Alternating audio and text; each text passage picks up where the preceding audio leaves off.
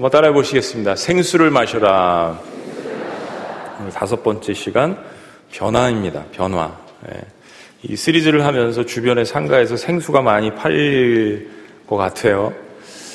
어, 신앙생활 하는 가운데 어, 저희들이 두 가지를 점검을 해야 합니다. 많은 점검해야 될 것이 있는데 두 가지를 기억하셨으면 좋겠어요. 하나는 만족함입니다. 그리고 또 하나는 목마름입니다. 만족함과 목마름은 반대 말인 것 같고 같이 갈 수 없는 이야기인 것 같은데 신앙은 성경을 잘 보시면 균형에 대해서 굉장히 강조를 많이 합니다. 치우쳐 있는 것을 다시 정상으로 오게 하죠. 첫째, 만족함은 어, 감사하는 마음입니다. 한번 따라해 보시겠습니다. 감사하는 마음. 아무것도 가지지 않고 이 땅에 왔습니다. 너희처럼 옷도 입고 있고, 그리고 예배도 드리고 있고, 하나님께서 수많은 것들을 축복해 주신 것에 대한 감사하는 넉넉한 마음. 주님이 주신 은혜에 대한 아, 자족하는 마음이라고 할 수 있습니다. 디모데전서 6장 6절에서 8절은 이렇게 이야기합니다. 우리 한번 다 같이 읽어보실까요? 그러나 시작. 그러나 우리가 세상에 아무것도 가지고 오는 것이 없음에 또한 아무것도 가지고 가지 못하리니 우리가 먹을 것과 입을 것이 있은즉 족한 줄 알 것이니라 그렇습니다. 먹을 것과 입을 것이 있은 즉 족한 줄 알 것이니라. 두 번째 우리가 신앙 점검해야 되는 건 목마름이라고 했습니다. 이 목마름을 다른 이야기로 하면 거룩한 불만족입니다.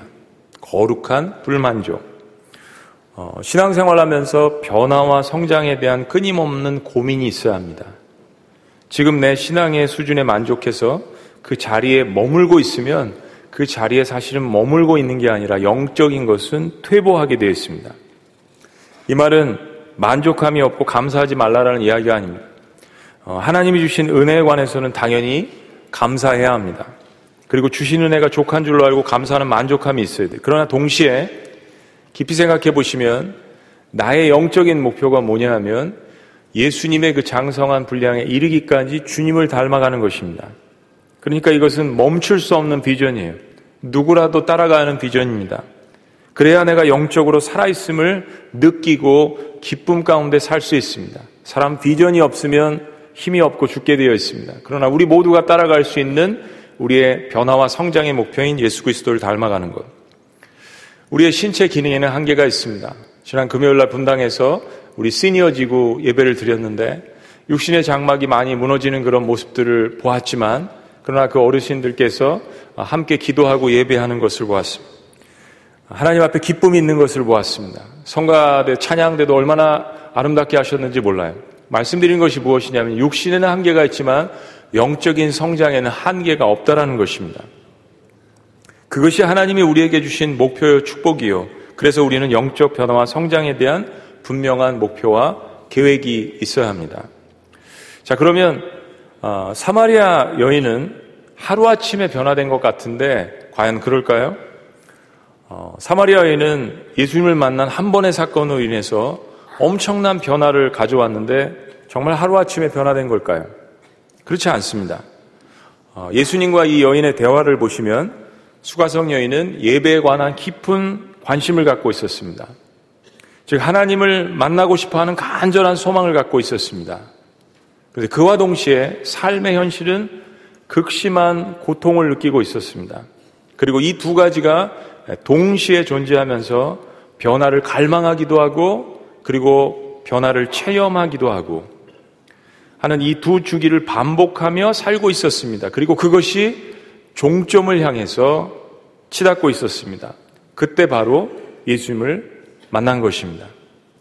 어, 제가 영적 성장을 이야기할 때 자주 쓰는 말이 있습니다. 뭐 영어로 티핑 포인트 혹은 보일링 포인트. 그러니까 아, 물이 끓는 시점, 뭐 한문으로 임계점이라고도 할 수 있습니다. 여러분 주부들은 잘 아시겠지만 물은 절대로 98도에서 끓지 않습니다. 압력에 따라서 약간씩 차이가 있을 수 있지만 물은 95도에서도 끓지 않고 97도에서도 끓지 않습니다. 99도에서도 끓지 않습니다. 물의 임계점은 티핑 포인트는 100도입니다. 진정한 인생의 변화라는 것은 그 100도에 도달해야 일어나는 것입니다. 아무리 내가 열심히 했어도 98도에서는 아무 일도 일어날 수, 일어나지 않을 수 있습니다. 네, 질문이 이것이죠. 얼마만큼 목이 마른가? 얼마만큼 정말 내가 새로운 인생을 살고 싶은 그러한 목마름과 소망이 간절함이 나한테 있는가? 사마리아 수가성 여인은 그 과정을 정말 오랜 세월 동안 겪었습니다. 너무 지치고 낙담하고 그리고 그 아픔과 힘듦 속에서 메시아를 만나고 싶은 간절한 목마음이 더욱더 치닫고 있었습니다. 여인은 이제 인생에 있어서 피곤할 대로 피곤해서 극도로 지쳐 있었습니다. 더 이상 갈 곳이 없어요. 근데 그럴수록 타는 목마름은 임계점을 향해서 백도를 향해서 나아가고 있었습니다. 그러니까 환경이 극도로 고통스럽고 힘들수록 자신을 구원해 줄 그 메시아를 더욱더 간절하게 애타리게 기다리고 있었던 것이죠. 어, 지구상에 살아가는 그리스도인들 중에 3분의 1 이상은 이러한 핍박과 극심한 고통 가운데 노출된 사람들입니다. 그들만큼 메시아를 애타게 기다리고 있는 사람들도 없는 것 같아요. 예수님의 제자들도 사실은 마찬가지였습니다. 그들이 사도행전 2장에서 마가의 다락방, 요엘에서 2장에서 이야기한 그 성령의 놀라운 역사를 800년 만에 그들이 받았는데 그 능력을 체험하고 변화된 것이 하루아침에 변화된 것입니까? 아닙니다. 그들은 적어도 3년이란 기간 동안 예수님과 동고동락하며 하나님의 말씀을 들었습니다. 아니, 그들 유대인이기 때문에 평생 동안 사실은 그들은 메시아를 기다려왔습니다. 또한 그들은 십자가에 돌아가신 예수님을 보고 배신하고 도망갔던 전과도 있었던 사람들이었습니다. 저는 때로 아이들과의 대화 속에서 정말 깊은 어, 철학적인 통찰력 이런 것들을 많이 얻어내곤 합니다. 애들은 아직 순수하잖아요. 그래서 때가 묻지 않아가지고 질문을 하면 그냥 가리지 않고 직설적인 대답을 합니다. 오래전에 저희 딸에게 어, 이런 질문을 한 적이 있습니다. 어, 여림아, 사람은 언제 변화되지? 이런 철학적인 질문을 어린 딸에게 물었습니다. 딸이 대답했습니다. 에이, 아빠는 목사님이 그것도 몰라? 예수님을 만날 때지. 네. 안 맞는 답이에요? 맞는 답 아닙니까? 네. 궁극적인 답이죠. 제가 또 질문했습니다. 예림아, 그럼 예수님을 언제 만나지? 네. 그럼 언제 예수님을 만나지? 그래 당시 12살짜리라고는 믿기지 않는 그러한 대답을 내놓았습니다. Daddy, 뭐 미국에서 자랐으니까요. 미국에죠. Daddy, when you hit the rock bottom 무슨 뜻이냐면요. 아빠, 사람들이 인생에서 바닥을 칠 때 예수님을 만나는 거야. 네, 그렇습니다. 12살짜리 아이도 인생을 압니다. 몇살때 예수님 영접했어요. 아이들도 다 압니다. 네. 인간은 인생이 가장 목마른 순간에 하나님을 찾게 되어 있고 그 마음이 백도를 향해서 끌어오르는 만큼 주님을 만나는 것입니다. 남들이 보기에는 멀쩡해 보여도 내면은 매일매일 탄식과 울부짖음이 흘러나올 수도 있습니다. 또 반대로 남들이 볼 때는 어떻게 저런 환경 가운데 살지 죽을 것 같아 보여도 마음에는 그것을 이길 수 있는 내적인 평강과 능력이 있는 사람들이 있습니다. 어, 첫 번째만 대답을 해준 게 아니라 설교를 준비하라고 여러 가지를 딸이 이야기해 줬는데 두 번째는 언제 사람이 변화될까? 이렇게 이야기했습니다. 이렇게 엉망으로 살았구나 느낄 때 자기 인생을 되돌아보면 사람이 변화되는 것 같아요. 과거의 삶을 뉘우치고 새로운 삶으로 다시 출발하고 싶을 때 예, 대답을 또 두 가지 내놓지 않고 three point 설교를 많이 하니까 세 번째도 이야기했습니다. 아빠, 사람은 삶의 우선순위를 둘 때 변화되는 것 같아. 우선순위를 바꾼다라는 것은 가치관이 변화된다는 이야기입니다. value system, 내가 이것을 귀하게 여기는 것을 통해서 첫 번째 우선순위, priority가 바뀌는 것이죠. 그럴 때 사람은 변화를 경험합니다. 마지막 네 번째, 또 이야기했습니다. 아빠, 내가 생각해 보니까 어, 사람은 동기가 부여될 때, when you are so motivated, 동기가 부여될 때 변화되는 것 같아. 그렇죠. 무엇인가 내적, 외적 어떤 그 충격을 받게 되고 터치가 돼서 설교를 듣는다든지 책을 읽는다든지 성경을 공부한다든지 이런 것을 통해서 삶의 동기가 생겨난 어, 이야기를 듣다가 제가 생각해 보니까 너무 놀라운 답변이잖아요. 12살짜리가. 가만히 생각해 보니까 제가 설교 시간에 다 이야기한 거예요. 사랑하는 여러분, 변화라는 것은 일상의 파괴입니다. 루틴하는 거, 매일 습관적으로 반복하는 거, 때론 지겹습니다. 다람쥐 챗바퀴 도는 것 같습니다. 처음엔 첫사랑으로 시작했는데 스피릿은 사라지고 영은 사라지고 첫 설레이는 사라지고 방법만 남은 것을 우리는 매너리즘이라고 이야기합니다. 변화되고 싶습니다. 습관적으로 하는데 설레임이 사라진 거예요. 그래서 변화라는 것은 일상의 파괴입니다. 네. 어느 날 갑자기 일어나면서 내가 기도를 좀 더 해야겠는데, 내가 인생을 진지하게 생각해야겠는데, 그러려면 그럴 만한 동기부여가 있어야 합니다. 사람이든지 어떤 사건이든지 환경이든지를 통해서 우리는 충격을 받고 깨닫게 됩니다. 히터 락 발음 인생의 바닥을 치고 내가 이렇게 엉망으로 살았구나 이렇게 살면 안 되는데 친했던 친구의 장례식에 참여해서 인생의 충격을 받습니다. 나도 언젠가는 반드시 저 관 속에 들어갈 존재인데 그리고 삶의 동기가 부여되고 우선순위가 바뀌게 됩니다. 네, 그러려면 똑같은 상황과 현실 속에서도 갈급함과 목마름이 있어야 합니다. 사마리아 여인은 그 목마름이 끌어오르고 있었습니다. 너무너무 삶의 실패와 고난이 많았기 때문에 삶이 힘들었기 때문에 가서 내 남편을 불러오라 예수님이 말씀하십니다.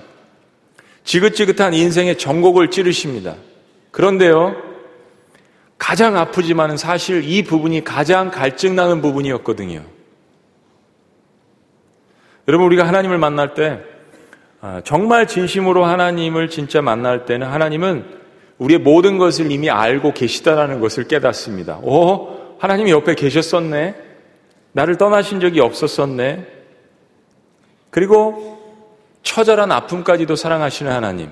네. 제가 한국을 떠날 때쯤 그보다 조금 일찍 유행했던 유행가 가사가 있습니다. 뭐 70, 80, 60 세대들은 아실 거예요. 그 아픔까지 사랑한 거야. 네. 뭐 조모 무슨 가수, 가수가 부른 그 아픔까지 사랑한 거야. 이 유행가 가사는 사실은 성경에서 나온 것입니다. 하나님이요. 우리가 믿는 하나님이 내 성공과 잘난 면만 사랑하시나요? 아닙니다. 우리 육신의 부모도 그렇지 않습니다. 오히려 아픈 아이에 더 마음이 갑니다. 하나님이 우리를 사랑하실 때는 내 실패와 가장 못나고 내가 감추고 싶은 부분까지 사랑하시는 거 아니에요? 여인은 내 남편을 불러오라는 예수님의 질문에 이제 피할 곳이 없습니다. 더 이상 나갈 곳이 없습니다. 남편 다섯이나 있었지만 지금 있는 남편도 내 남편이 아니라는 말에 도망갈 곳이 더 이상 없다라고 느꼈습니다. 막바지까지 왔습니다. 그래서 고백한 거예요. 네, 주님, 저는 남편이 없습니다. 여러분, 99도 100도에 이르렀을 때 혹시 그런 음성 못 들으셨어요? 가서 내가 그토록 소중히 여기는 돈을 가져와라. 가서 내가 그토록 목숨보다 더 소중히 여기는 명성, 특히 우리 남자들 자존심, 명예 가져와라. 가서 내가 그토록 좋아하는 술 친구들 어서 가서 좀 데려와 봐라. 그래 어디 평생 뼈 빠지게 일해서 벌어놓은 아파트 평수 늘려놓은 그 대저택을 한번 가져와 봐라. 아 그거요? 아 주님 제가 얼마나 자랑스럽게 생각하는데요. 주님도 아시네요. 네, 잠깐만요. 왜 이러면 주님 제가 구경시켜 드릴게요. 대신 조건이 있는데요. 대신 빼앗아 가시면 안 돼요. 잠깐만 구경하고 가세요. 여러분 이런 사람은 변화되지 않습니다. 예를 들어서 말씀드린 건데 인간관계에서도 이런 사람은 변화되지 않습니다. 네. 아직 하나님께서 무엇을 물으시는지 모르는 거예요. 아니면 인생의 바닥을 치지 않았을 수도 있습니다. 근데 이런 데 대답 대신 여인은 이렇게 이야기합니다. 주님 저는 남편이 사실 없습니다. 인생의 돈과 명예와 성공과 여자, 남자, 관계 모든 것들을 다 시도해 보았지만 사실 저의 마음을 만족시켜주는 것은 그 어떤 것도 아무것도 없었습니다. 진정한 변화가 일어나는 시점이죠. 자기 자신의 삶을 정직하게 들여다보는 시점입니다. 여러분, 성공 속에서 우리가 우리의 삶을 정직하게 들여다보았던가요?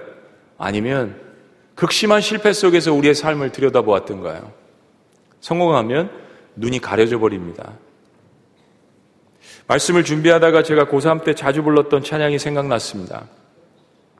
고3 때 거의 매일 밤 11시에, 뭐 그 당시에는 여러분 아시겠지만, 예, 새벽 뭐 5시, 6시 일어나가지고 6시에 학교로 출근하고, 밤에 11시에 돌아오고, 집은 하숙집이고, 그 당시 어, 학교에서 돌아오면 집이랑 교회가 한 2분 정도 거리였는데, 교회가 건축을 하고 있었습니다. 지하실이 있었는데 습기가 가득 찬 그곳에서 밤에 11시에 와가지고 막 그냥 찬양하고 한 시간 정도 통성으로 기도하고 집에 가던 기억이 납니다. 그때 처음으로 이제 통성 기도라는 걸 해봤어요. 저는 원래 지금도 혼자 있으면 조용히 아, 기도합니다. 그때 불렀던 찬양 여러분 혹시 아시나요?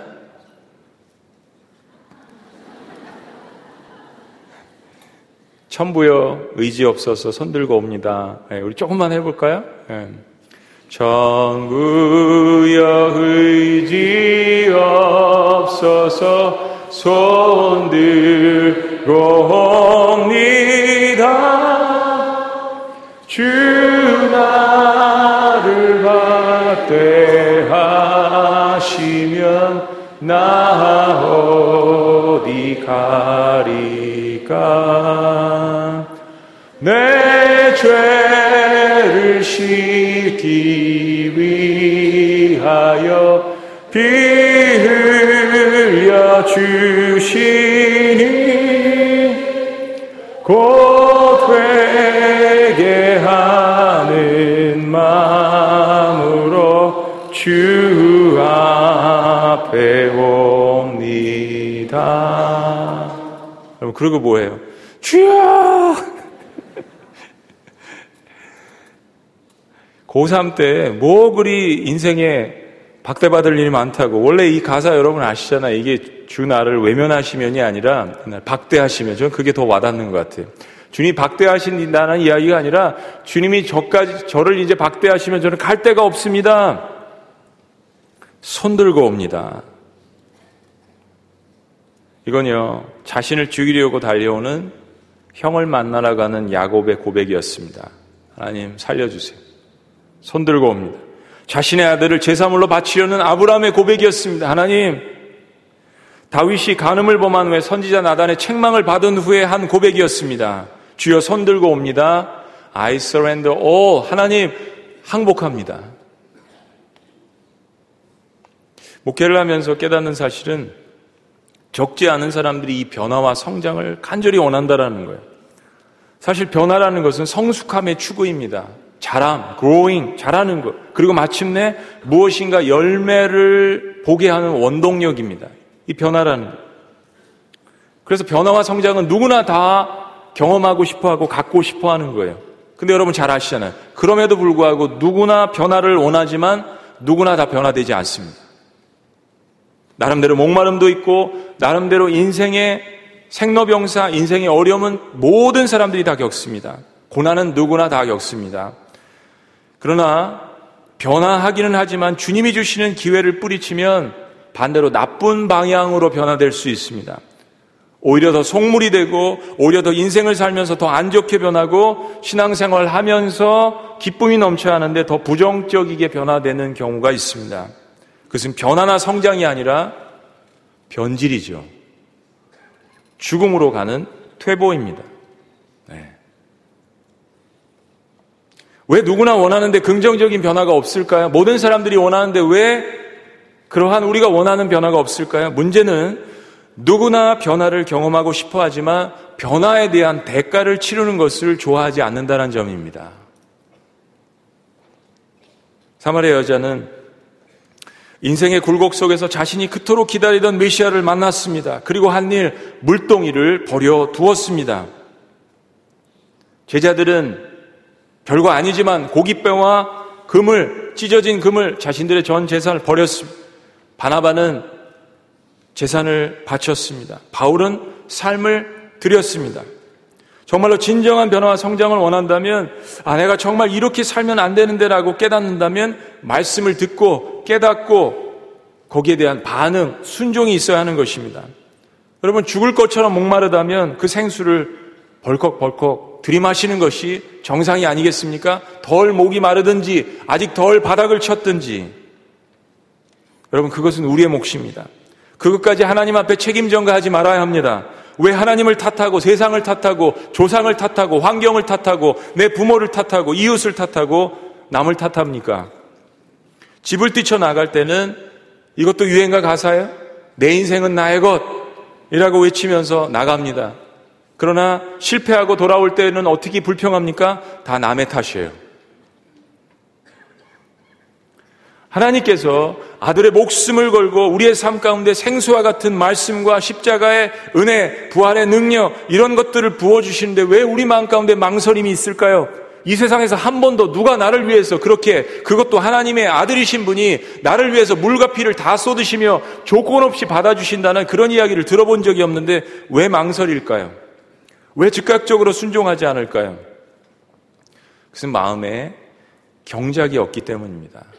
하나님은 씨를 뿌리십니다. 누구에게나 다 씨를 뿌리십니다. 근데 씨가 자라나려면 밭이 경작되어야 합니다. 돌밭, 가시밭, 자갈밭, 이런 경작되지 않은 밭은 아무리 말씀을 들어도 마음에 절대 열매를 맺지 못합니다. 변화는 원하지, 원하지만 대가를 치르지 않는 신앙은 절대 변화되지 않습니다. 교회 나온 연수에 상관없습니다. 저처럼 몇 대를 믿어도 상관이 없습니다. 오히려 시간이 지나면서 익숙해지면서 변질됩니다. 퇴보됩니다. 기독교는 종교가 아닙니다. 생수입니다. living water를 살아있는 흐름이 있는 우리의 삶을 바꾸는 진리를 이야기합니다. 요한계시록에 차지도 않고 덥지도 않은 미지근한 신앙은 주님께서 토해내신다라고 할 정도입니다. 삶을 논합니다. 죽음을 논합니다. 인생을 논합니다. 영생을 논하는데 어떻게 내 자신을 쉽게 대할 수 있습니까? 요한복음 3장에 니고데모가 밤에 예수님을 찾아왔습니다. 천하의 바리새인이며 사내들인 공예 그러니까 종교 국회의원 막강한 정치적인 것과 종교적인 것을 한 몸에 갖고 있는 그가 자존심을 내려놓고 그 유대 종교 지도자들 싫어하는 예수님을 찾아왔습니다. 목말랐기 때문에. 그리고 이런 질문합니다. 선생님이여 내가 어떻게 해야 영생을 얻을 수 있습니까? 예수님께서 이 니고데모 마음에 있는 속내를 드러내시며 이렇게 질타하십니다. 내가 이스라엘의 선생으로서 그렇게 율법을 공부하고 그렇게 종교에 빠졌었는데도 그것을 모르느냐? 네. 굉장히 마음이 상하고 쓴뿌리가 생길 수 있는 엄청난 책망입니다. 자, 니고데모는 선택할 수 있었습니다. 다른 바리새인들처럼 종교 지도자들처럼 예수님을 저주하고 불평하고 떠나갈 수 있었어요. 그런데 다음에 니고데모가 등장할 때는요. 동료 바리새인들에게 고난당하고 있는 예수님을 변호하려고 구했습니다. 그리고 마지막에 그가 등장할 때는 예수님은 십자가에서 돌아가셔서 싸늘한 시순으로 변해서 어떤 예수님을 사랑했던 제자들도 찾아오지 않았는데 이 니고데모가 아리마떼 사람 요셉과 함께 예수님의 시신을 가져다가 장례를 지냈습니다. 왜 그렇게 손해볼 수 있는 선택을 했겠습니까? 사마리아 여인보다 훨씬 더 잃어버릴 것이 많은 사람이었는데요. 그렇게 유대인들이 미워하는 예수님 앞에 이렇게 한 것을 안다면 자신의 모든 것을 잃어버릴 수 있는 상황을 가졌던 사람이었는데요. 여인도 내 남편을 데려오라. 무례한 요구에 얼마나 무례한 요구입니까? 화를 내고 자리를 떠날 수도 있었습니다. 그러나 그녀는 진리를 선택했습니다. 니고데모 역시 선택했습니다. 그럼 왜 그런 대가를 치루었습니까? 답은 한 가지예요. 너무 목이 말랐기 때문입니다. 너무 인생의 막바지에 달았기 때문이에요. 여러분 성경을 보시면 예수님을 만나러 온 사람들이나 예수님이 만나러 간 사람들 중에서 목이 안 마른 사람들이 있었습니까? 다 목이 말랐습니다. 부자 관원처럼 거짓으로 목이 마른 것처럼 예수님을 만나러 왔다가 도망간 사람들은 있었지만 정말 목이 마른 사람들은 주님을 찾아와서 문제를 해결받았습니다. 예수님과 가장 시간을 많이 보낸 사람들 중에 하나는 바리새인들, 유대인들, 제사장들, 종교 지도자들이었습니다. 예수님과 가장 시간을 많이 보냈음에도 불구하고 그들은 목이 마르지 않았습니다. 오히려 예수님을 십자가에 못 박는데 결정적인 역할을 했습니다. 그러나 아무런 지위도 없고 가장 인생의 밑바닥을 달렸던 사람들, 그 타는 갈증, 무엇으로도 인생에서 해결될 수 없는 그 갈증을 해결하고 싶은데, 그리고 그 메시아를 만났는데 무슨 대가를 못 치르겠습니까? 수가성 여인이 예수님 메시아인 것을 발견하고 어떤 변화된 행동을 했습니까? 여인이 물동이를 버려두고 그리고 다음으로 무엇을 했습니까? 어떤 대가를 치렀습니까? 여인이 사마리아성, 수가성, 자신이 살고 있는 마을로 달려갔습니다.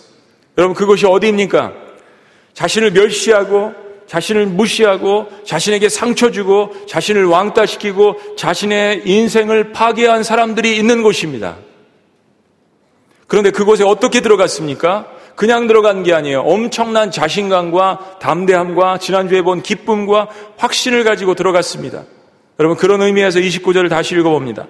내가 시작 내가 행한 모든 일을 내게 말한 사람을 와서 보라 이는 그리스도가 아니냐 하니 여러분 어떻게 그럴 수 있습니까? 어떻게 자신을 이렇게 힘들게 한 사람들한테 가장 먼저 찾아가서 변화되었기 때문입니다. 사마리아 여인은 과거에는 도저히 할 수 없었던 일을 단 한 번도 해보지 않았던 일을 너무나도 담대하게 해내었습니다. 자, 그건 그렇고요. 그런데 여인은 그렇다고 치고 사람들의 반응은 어땠을까요? 예? 그토록 자신들이 싫어하는 여인, 남편을 다섯이나 두었던 이 여인이 메시아가 나타났으니까 내가 메시아를 만났는데 가서, 가서 같이 보자라고 했을 때 여러분 상식적으로 생각해 보세요. 얼마나 많은 사람들이 반응하고 마음이 움직였을까요? 그런데 너무나도 놀라운 사실은 마을 사람들의 마음이 움직였다는 사실입니다. 30절 말씀 다 같이 봅니다. 30절 다 같이 시작. 그들이 동네에서 나와 예수께로 오더라. 아니 어떻게 이런 일이요? 아니 왜요? 왜? 왜 움직였을까요? 어떻게 이런 일이요? 왜냐하면 마을 사람들이 볼때 수가성 여인의 그 놀라움과 그 확신에 찬 모습, 그 표정, 그 말투, 행동이 이제껏 한 번도 그들의 삶 속에서 본 적이 없는 그 여인의 모습이었습니다. 사람들도 그 변화에 놀란 것입니다. 사랑하는 여러분, 변화는요, 다른 사람들이 인정해야 변화입니다. 내 남편이 인정해야 변화입니다. 내 아내가 인정해야 변화입니다. 내 자녀가 인정해야 가장 가까운 사람들이 인정해야 변화입니다. 변화는 혼자서 주장하는 것이 아닙니다. 예수님은 나 혼자 믿는 것이 아닙니다. 여인은 너무 달라져 있었습니다. 변화가 감지되었습니다. 사람들에게 변화가 감지됐습니다. 그래서 사마리아 사람들은 이런 마음을 가졌습니다. 그래, 이 여자가 이럴 여자가 아닌데, 우리를 맨날 피해가지고 물동이를 가지고 그 뜨거운 12시에 혼자서 물 들어가는 여인인데, 저런 확신을 가지고 우리에게 소리치는 것을 보니까 뭔가 있기는 있나 보다. 에라 믿져야 본전이다. 저 여인이 저렇게 미친 듯이 얘기하는데 한번 가보자. 다 이야기하고 싶은데 다음 주를 기대하시라. 39절만 읽으시겠습니다. 39절 같이 읽습니다. 시작. 여자의 말. 내가 행한 모든 것을 그가 내게 말하였다. 증언함으로. 거기까지요. 여러분, 증언 이게 뭡니까? 전도해요. 간증하는 겁니다. 이 여인이요. 여러분 와서 보세요. 내가 얘기도 안 했는데 이분이 나에 대해서 다 알고 있어요. 이분 정말 메시아인 것 같아요. 그리고 그 다음에 그 동네 중에 시작. 그 동네 중에 많은 사마리아인이 예수님을 뭐라고요? 저는 이렇게 열정적으로 설교하는데 여러분 그거 하나 못 해주세요? 하나님 앞에 하시는 거. 예수님을 뭐라고요? 믿는지라. 전도는 딱 두 가지 파트입니다. 하나는 내 삶에 일어난 변화를 통해서 상대방의 관심을 유발하는 겁니다. 예루살렘부터. 주변에 있는 사람들부터 전도해야죠. 내가 이 모양 이 꼴로 살았던 사람인데 아직도 환경은 변화되지 않았어도 어떻게 이런 놀라운 확신과 인생의 기쁨과 담대함, 그 변화를 사람들이 감지합니다. 두 번째는 그걸 궁금해하는 사람들에게 그 변화의 원인이 예수님이라는 것을 소개하는 것입니다. 그런데 첫 번째 파트가 없으면 두 번째가 잘 연결이 되겠습니까? 에이, 그런 예수님 너나 믿어라. 안 그러겠어요? 나 같으면 안 그러겠습니까? 그렇죠. 물론 여전히 부족한 부분은 있죠. 우리는 아직 성화, 완전히 성화되지 않았기 때문에 여전히 부족한 부분은 있죠. 그러나 적어도 삶의 변화가 사람들에게 감지될 때는 그 이야기를 들어볼 수밖에 없습니다. 여러분, 전도 제일 잘할 수 있는 사람이 누군지 아세요? 지금 막 뜨겁게 예수님 만난 사람이에요. 그 사람들을 한번 풀어놔 보세요. 블레싱이 어떻게 되나? 많이 보았습니다. 지금 막 뜨겁게 예수님 만난 사람 눈에 뵈는 게 없습니다. 예수님 자랑하고 다니라고. 전도 제일 못하는 사람이 누군지 아세요? 저같이 오래된 목회자. 네. 4대째 믿은 사람. 말만 잘하고 행동은 하지 않는 저 같은 목회자일 수 있습니다. 다 익숙해져 있고 모든 종교적인 것에 친숙하지만 그러나 실제로 예수님 사랑하지 않고 자랑하지 않을 수 있습니다. 네. 저 벌써 블레싱에 두 사람 오기로 했어요. 네. 은행 이제 한국에 와가지고 뭐 은행 그리고 비즈니 저기 카드 오픈해야 되고 막 하는데 하나도 모르겠어요. 이등병이에요, 이등병. 그래서 자주 만났으면 다섯 번 만난 것 같아요. 그리고 제가 떡밥도 드리고 이렇게 하면서 해가지고 며칠 전에 가가지고 탁 했는데 어 교회 안 나가시는데 오시겠다고 했어요. 수요일 날 아, 루카스 뭐 뮤지컬 공연 주일날 예배 오면은 또 이렇게 부담 가질 수도 있으니까 우리 많잖아요. 수요일도 있고 금요일도 있고 이성민 씨도 오시고 예, 택해서 오시라고 했습니다. 제가 식사 대접하겠다고 했어요. 그리고 남편도 같이 오기로 했습니다. 그 은행에 이렇게 뒤돌아서 가려고 하다 보니까 또 지정장님한테 인사도 해야겠더라고요. 그래서 악수를 딱 하고 이렇게 가다 보니까는 옆에 있는 목사님께서 우리 은행, 우리 교회랑 거래하는 은행이래요. 어, 그래서 다 오시라고 했습니다. 다 올 거예요. 올 수밖에 없어요. 그런데 한 번도 2, 3분 거리에서 블레싱을 하는데 그 은행이 다 초청받은 적이 없어요. 청국장집. 스타벅스, 팥빙수집, 닭 백숙집. 여러분 주변이 다 예루살렘이에요. 여러분 제가 살려고 하는 겁니다. 속물되지 않으려고 하는 겁니다. 제가 죽지 않으려고 하는 거예요. 여러분 정말 놀라운 사실이 있습니다. 지금요 예수님은 수가성 여인과 함께 동네에 들어가시지 않았습니다. 여인 혼자 들어갔어요. 여인 혼자서 물동이를 버려두고 마을로 들어가서 사람들을 예수님께 데려오려고 했었습니다. 그런데 여인의 변화되고 확신찬 모습에 사람들은 그 말에 귀를 기울일 수밖에 없었습니다. 여인의 삶 주변의 상황은 변화되지 않았어요. 여인 주변에 있었던 사람들이 와서 우리가 잘못했어요. 상처 준 거 용서해 주세요. 라고 이야기하지 않았습니다. 변화된 거 없어요. 여인이 변화됐습니다. 28절 말씀은 이 세 가지를 다 이야기해요. 첫째, 물동이를 버려두고 지금 삶의 우선순위를 바꿔버렸습니다. 두 번째, 마을로 달려 들어갔습니다. 자신을 멸시하는 장소에 가고 싶지 않은 장소입니다. 근데 현실을 직시했습니다. 세 번째, 사람들에게 이르되 자신을 왕따 시켰던 사람들, 자신의 삶을 파괴시켰던 사람들에게 달려갔습니다. 왜요? 그들도 사마리아인이에요. 그들도 멸시를, 유대인들에게 멸시를 받는 사마리아인들이에요. 예수님 만나고 보니까 내 동족이며 내 가족이에요. 나에게 상처를 주고 아프게 했던 사람들이지만 내가 만난 이 예수님을 전하고 싶었던 거예요. 얼마만큼 변화되었으면 마을 사람들이 예수님을 믿게 되었을까요? 답은 한 가지예요. 이 여인이 대가를 치른 만큼입니다. 그리고 목말랐던 만큼이에요. 정말 변화된 것입니다. 만나고, 치료받고, 회복을 체험하고, 기쁨 가운데 거하고, 변화하기로 결심한 것입니다. 성경에 죄악이 하나님께 혹은 하늘까지 차올랐다는 표현이 있습니다. 마찬가지로 오늘 여러분의 목마름이 하나님께 차오르시기를 주의 이름으로 축원합니다. 마찬가지로 여러분의 구원이 하나님 앞에 차오르시기를 주의 이름으로 축원합니다. 변화를 위한 여러분의 간절한 마음이 하나님 앞에 차오르시기를 주의 이름으로 축원합니다. 너희는 만날 만한 때 나를 만나라. 오늘 이 시간에 여러분들에게 마지막 도전을 합니다. 눈 안 감으셔도 됩니다. 여러분은 적어도 지난 4, 5주 동안 이 하나님의 말씀을 들었습니다. 여러분 인생에 있어서 인계점에 도달하신 분들이 있습니다. 하나님께서 여러분을 이 시간 초청하십니다. 그렇습니다. 제가 오늘 처음으로 진실되게 그 예수님을 만나기를 원합니다. 저희 삶이 변화되기를 원합니다.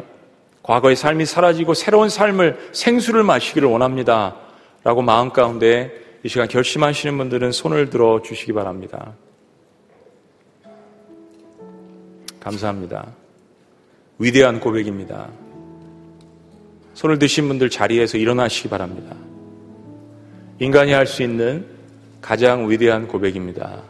하나님, 오늘 주님 앞에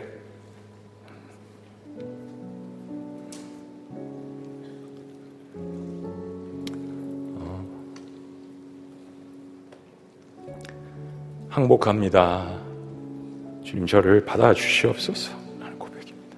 기도하시겠습니다. 서신체로 여러분 위해서 기도합니다. 살아계신 하나님, 오늘 하나님께서 찾으시는 그 한 사람, 어, 사마리아 수가성 여인처럼 인생의 많은 굴곡 속에 그러나 이 말씀을 듣고 자리를 박차고 일어난 하나님의 자녀들, 잃어버렸던 자녀들을 주님이 기억하여 주시옵소서, 저들을 만나 주시옵소서, 성령 역사로 함께하여 주시옵소서, 이제까지 맛보지 못했던 인생의 놀라운 기쁨, 하늘에서만 부어줄 수 있는 기쁨을 맛볼 수 있도록 주여 역사하여 주시옵소서 저들의 환경과 사람들의 문제가 해결되지 않을지라도 그것을 능히 이겨나갈 수 있는 하나님만이 주시는 놀라운 성령의 역사와 말씀의 권능으로 저들을 붙들어 주시옵소서 놀라운 시즌 예수님의 이름으로 축복하고 기도합니다. 아멘. 할렐루야.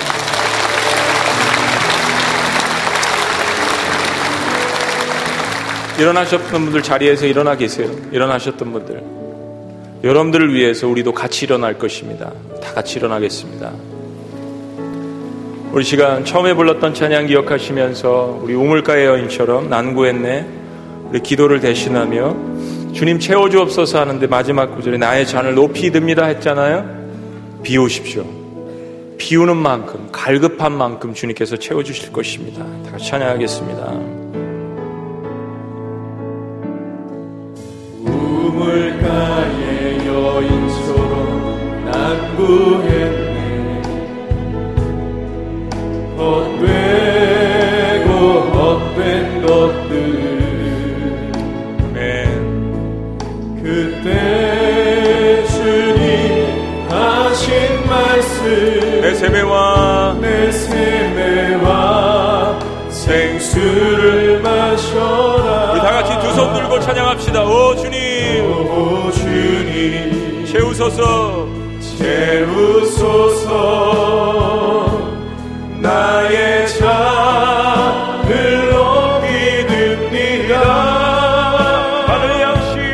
하늘 양식 내게 채워주소서. 넘치도록 채워주소서. 많고 많은 사람들이 많고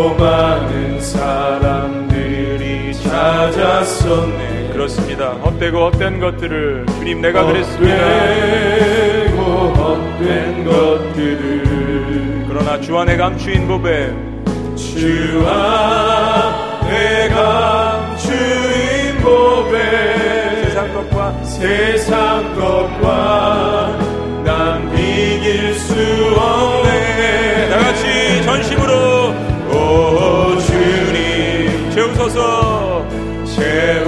채우소서. 주여 나의 잔을 나의 잔을 높이 듭니다.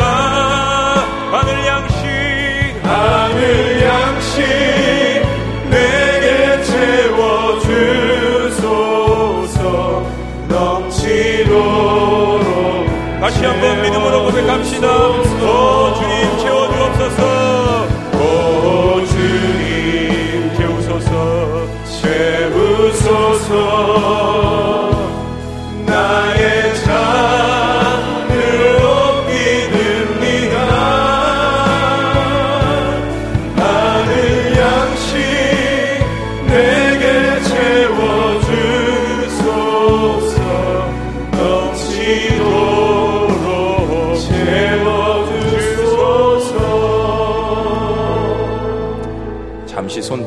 기도합니다. 하나님, 사랑하는 주의 자녀들이 또 집을 나갔다 돌아온 주의 자녀들이 저들의 손을 들고 하나님 저의 잔을 저의 인생을 주님의 사랑으로 채워 주옵소서.